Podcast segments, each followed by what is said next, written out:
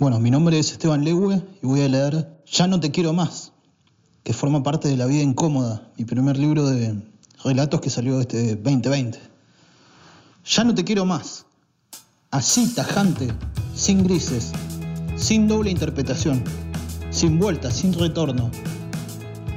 Ya no te quiero más, decía el mensaje de WhatsApp que entraba y que era el fin de una cadena de recriminaciones, reproches, pases mutuos de facturas y desengaños.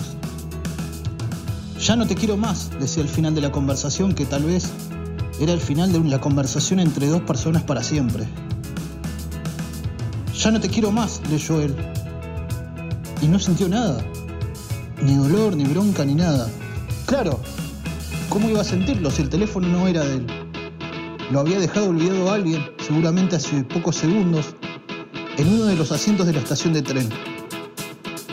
Ya no te quiero más, decía ese último mensaje, y el que ahora tenía ese aparato ajeno en sus manos.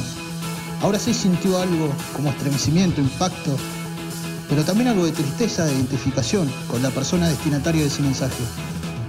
No lo conocía, cierto, pero ¿cómo no sentir empatía con el desgraciado que recibía tal novedad de manera tan fulminante y fría? ¿Cómo no sentir identificación con ese inabarcable dolor que todo hombre y mujer experimenta sobre la tierra como es el desamor.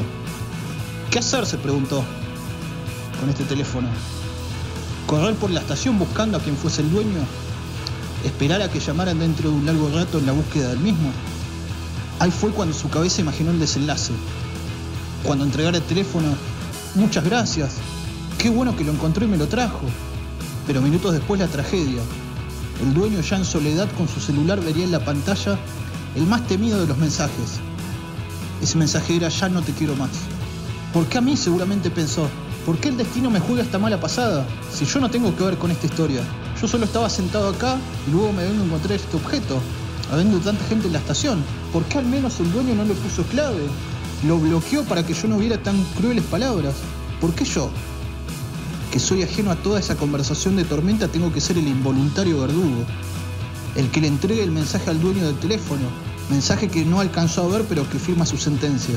Reflexionó, tomó aire, miró un tren que estaba a punto de partir con el barullo de la gente amontonada a su alrededor.